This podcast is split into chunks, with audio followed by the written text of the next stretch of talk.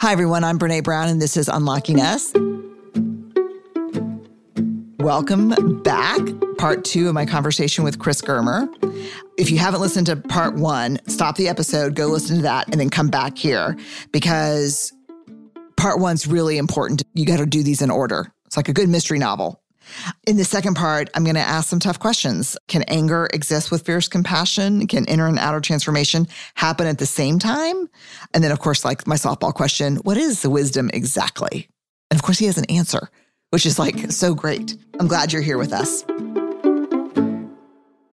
An epic matchup between your two favorite teams, and you're at the game getting the most from what it means to be here with American Express.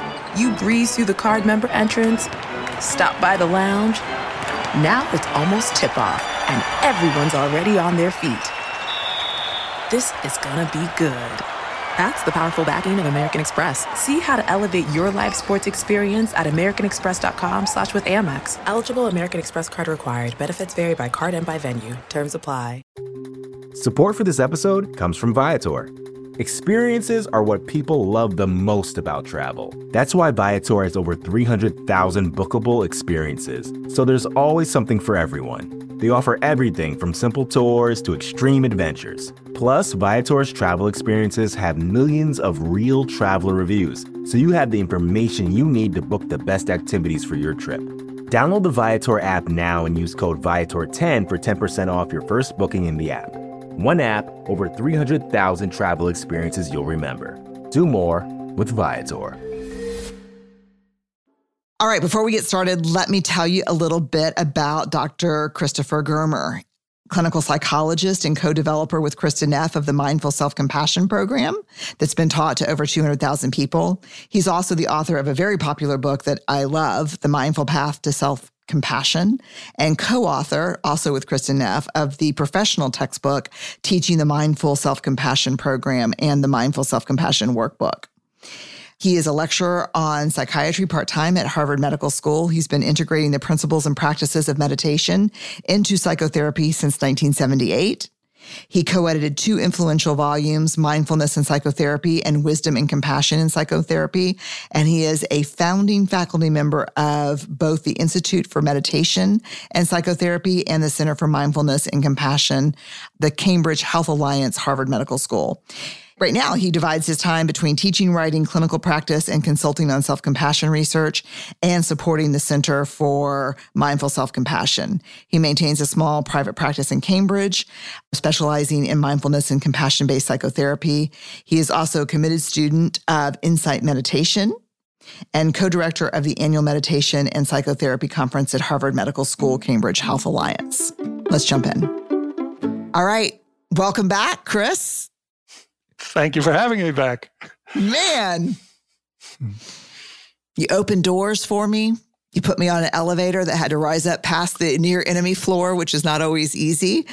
And we're back to this conversation about fierce compassion, which I think so many of us are trying to figure out right now when there's so much pain and hurt in the world and we want to be a voice we want to speak up and speak out. We want to take action. And we want to do so from a place where we are healing pain, not causing more pain. But I'm not sure that's our default as humans. Do you think that's our default as humans? Do you think it's just human nature, social species stuff to struggle with how to respond to pain and hurt without causing more pain and hurt? Without self protecting and distancing. Do you think some of that's just about being human? Uh, yes, I do think that it's very human. And I also think that we are better than that. oh, both things are true. There is some human instinct there, but we're also better than that. Yeah. Yeah.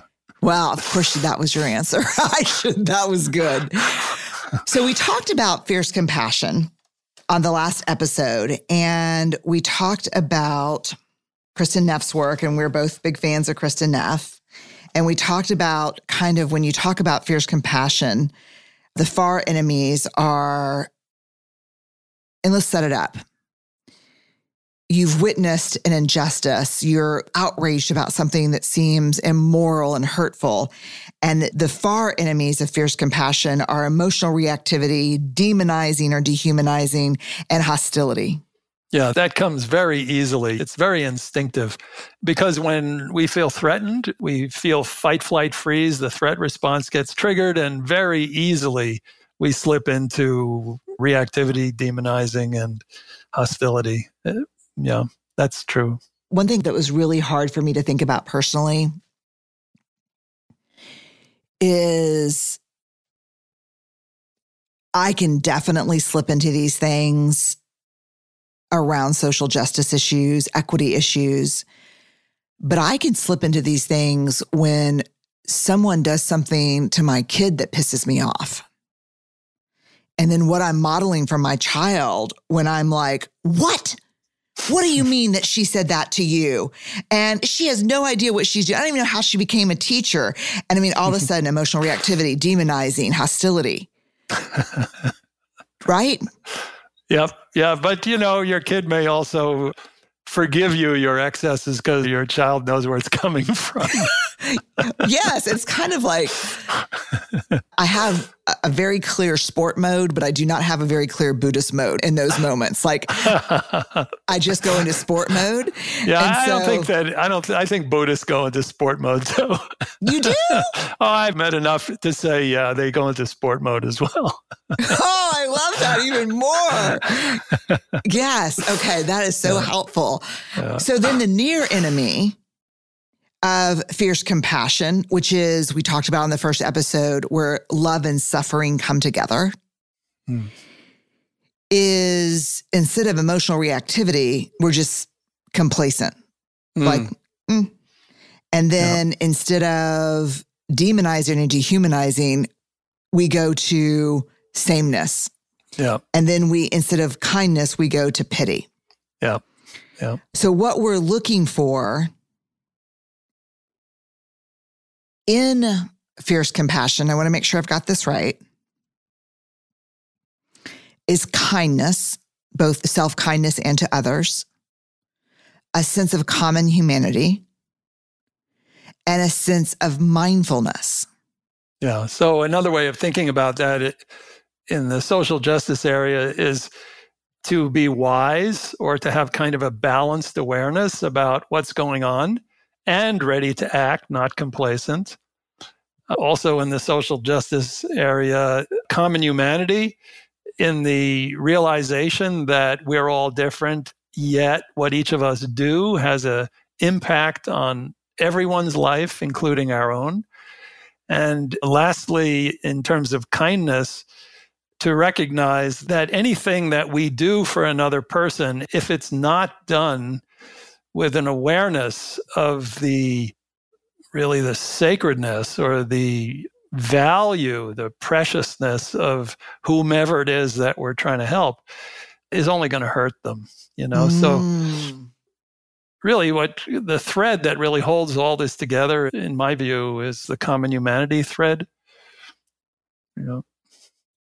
It's interesting. So we talk a lot about kind of those everyone that we take through our Dare to Lead program or the Daring Way program goes to selfcompassion.org, Kristin's website, and takes the evaluation on self compassion, people really struggle the most with self kindness and common humanity.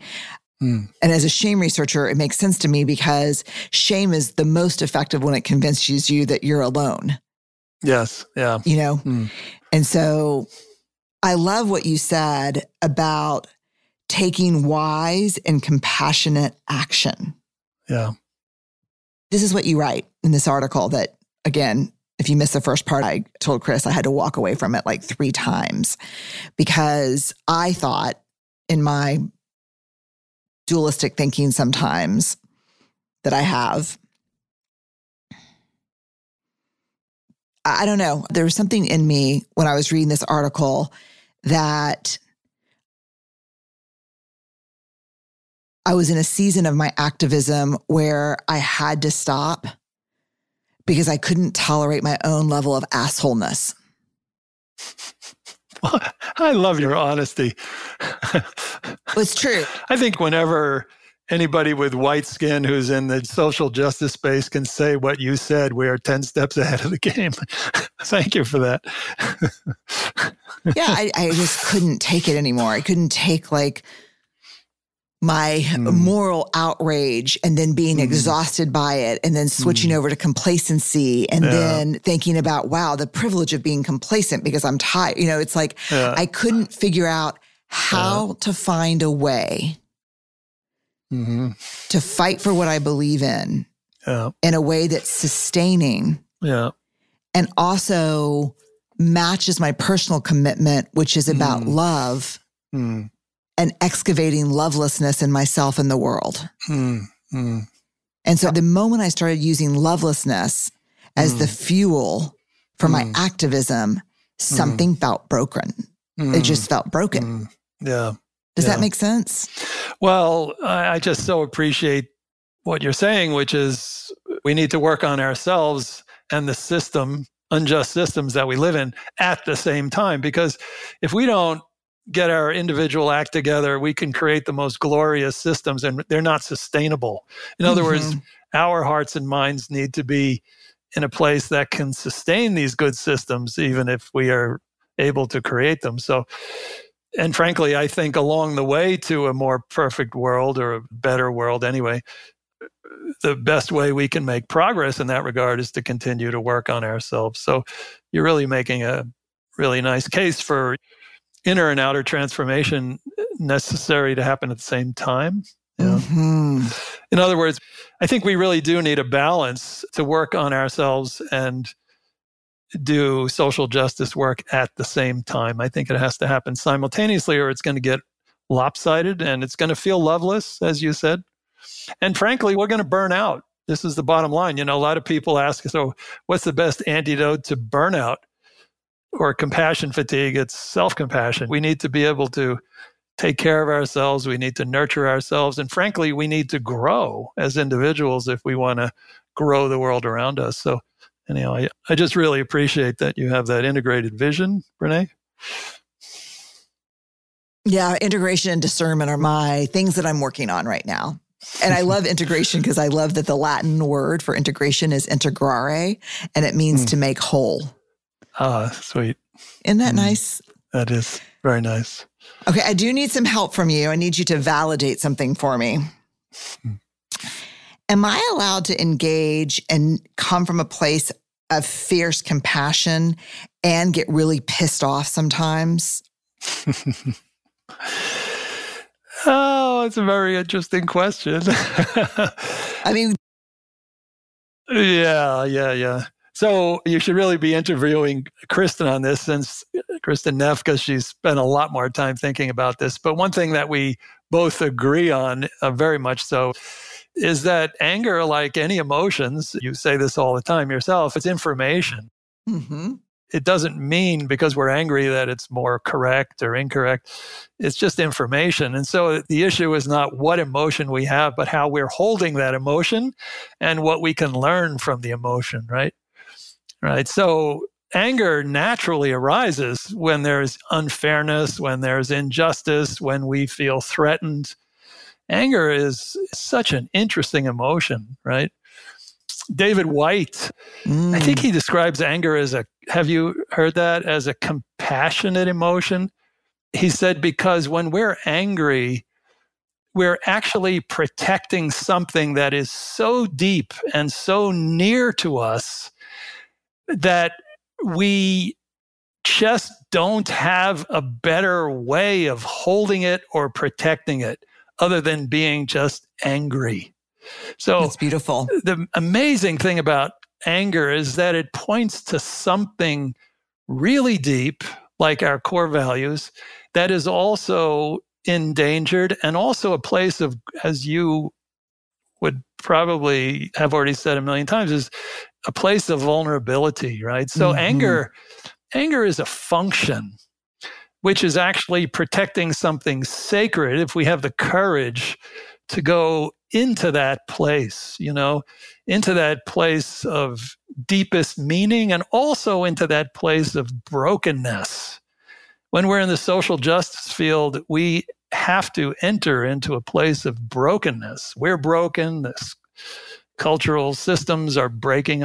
So, what is anger? Anger is protective. You know, it's protective, but if we don't have the capacity to see deeply, if we can't get to those broken places, if we can't get to those core values, to what is sacred to us, and hold them and protect them, then what's going to happen is we're not going to behave wisely. We're just going to react on the surface with our anger and cause more pain and suffering.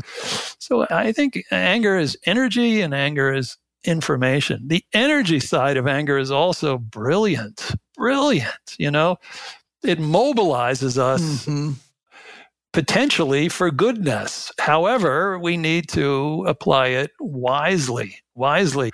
So, how do we temper anger with wisdom? That's a really Oof. important question. How do we do that? And I know Mahatma Gandhi was often asked about this. And what he says basically is he definitely knows anger, he can feel anger, and he even he used the energy of anger in order to basically liberate a subcontinent from colonial domination. But by the time it came out, it didn't come out in violence. It came out in nonviolence. It came out in a transformative, wise action.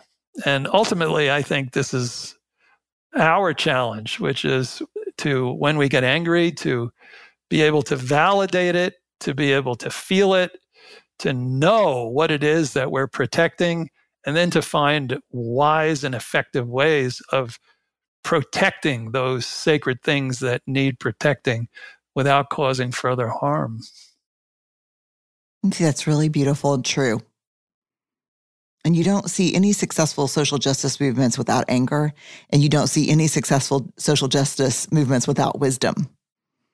Yeah. And so anger seems to be like a great, powerful, like you said, brilliant catalyst. But in our work, we always say, but it's a sucky life companion. that, that's great. Yeah. It's know? a catalyst, but it's a lousy companion. That's yeah. great. What is wisdom? Well, uh, there's like an Eastern version, there's a Western version. In the East, wisdom refers to insight into complexity, into the interdependence of all things, mm. which means also into our own selflessness that who Brene is or who Chris is is really a combination of an infinite variety of intersecting forces. There's not a a rigid Brene or Chris anywhere to be found. She's changing. Chris is changing. We're all changing. So, wisdom is really this awareness of interdependence in the East. And in the West, usually people say, oh, that's a wise person because there's this pragmatic aspect of being able to not only see kind of all the complexity of the situation, but to find your way through, you know, how to like get stuff done in a way that is effective, you know? Yeah.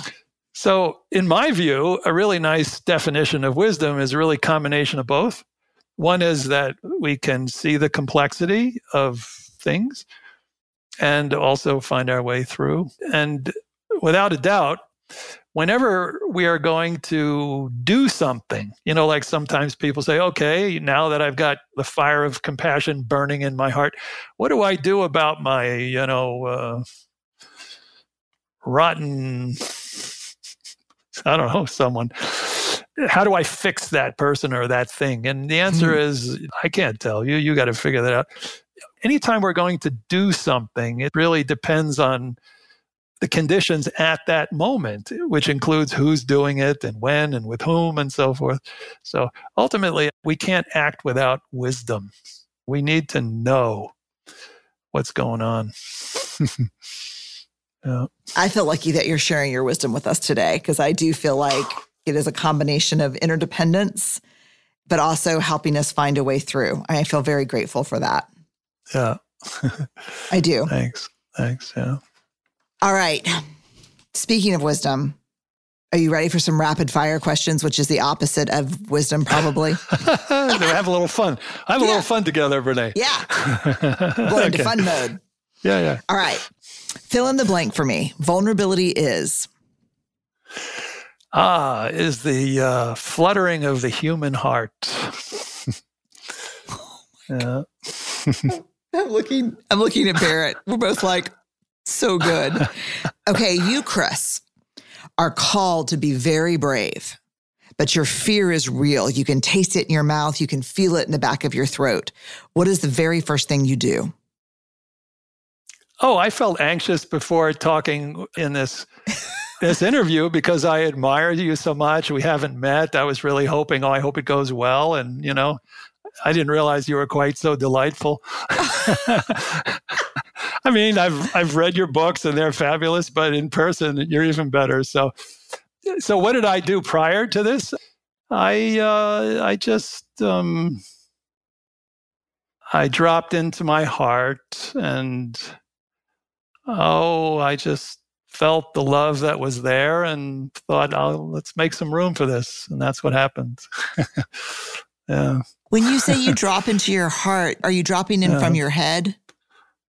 yeah drop down into the this the heart uh, the spiritual heart you know the in the heart region of the body where our deepest intentions and wishes and knowing takes place you know beautiful okay what is the last television show that you binged and loved at Ted Lasso. so good, right? so good, yeah. so good. I'm just looking forward to the next series. The next. Me uh, too. Uh, yeah, yeah. They're holding out it's a us. compassion show. You know, it's all compassion, right? It is very much a compassion yeah. show. Mm, yeah. Tell us your favorite movie. Oh, my favorite movie. Oh my goodness. Oh, there's just so many films that come through my mind. Uh, they're like fun ones and one that you watch whatever it's on.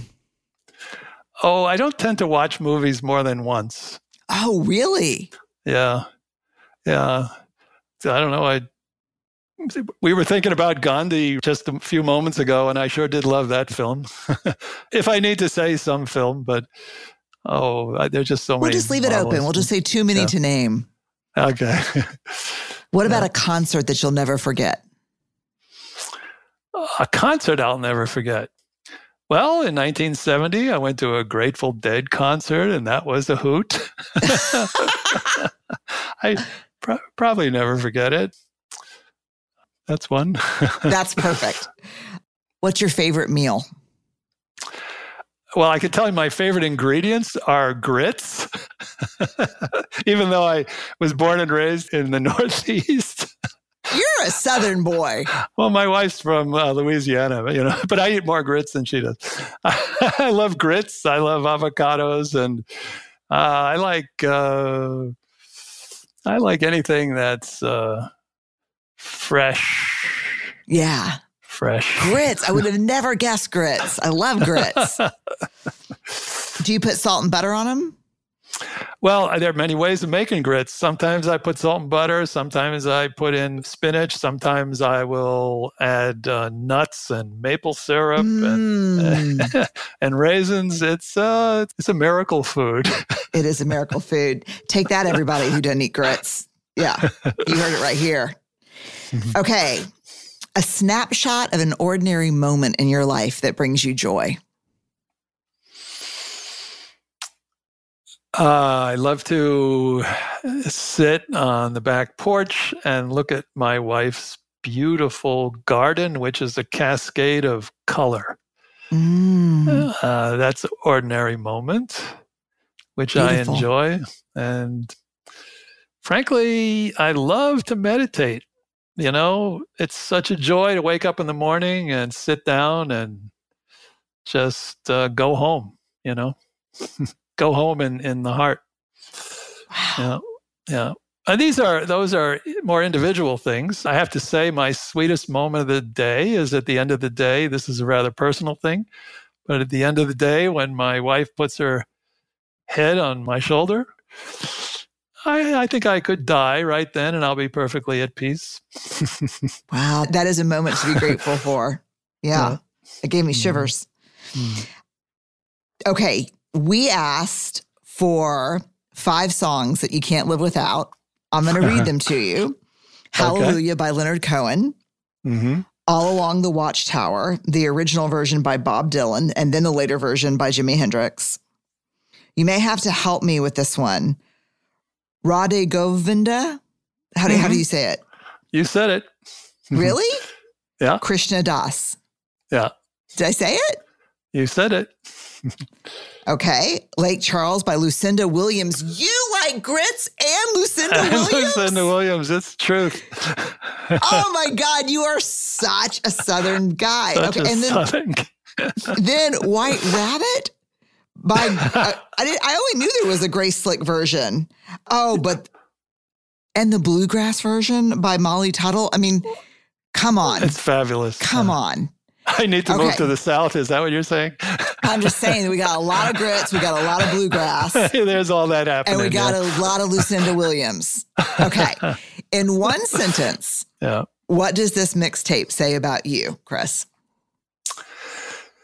Yeah, uh, what I like, what like deeply moves me is compassion in the trenches, you know, gritty oh. spirituality. Leonard Cohen, you know, it's about mm. being beautiful and broken, mm-hmm. you know. Mm-hmm. Lucinda Williams is such a soulful singer, and you get the feeling of vulnerability and brokenness at every mm-hmm. moment. And and yet uh, kind of a the whole thing is wrapped in compassion you know? And her dad even wrote a beautiful poem called compassion. So all these pieces definitely the indian kirtan those devotional songs to god this is there's this quality of compassion and devotion and and love but not in a transcendent way, in an anchored way, in a real mm-hmm. way, in a gritty way, in like on the ground way, which is frankly where it, it just has power and I just feel deeply moved by it. Same with the blues. I love the blues. Oh God, me too. I just couldn't think of a good blues song, but it's the same kind of thing, you know. It's like our feet are in the mud, but that's not ultimately where we live, you know. as human beings, we are bigger than any of our suffering. And, and I like to be reminded of that in music. Beautiful. God, this is so beautiful. I have enjoyed every minute. Thank you so much for being on Unlocking Us. Oh, thank you, Renee. It, it's such a delight spending time with you. I feel the same way hope y'all enjoyed both part one and part two of this conversation with Chris Germer. I just think he's so calming, right? And I love to know that the Buddhists have sport mode as well. I don't know. It was super helpful for me, very timely. You can learn all about his work, all about him, and find his books and find out more about the mindfulness self compassion program on brenebrown.com. Just go to podcast unlocking us, and then you'll see the one with him. Y'all stay awkward, brave, and kind.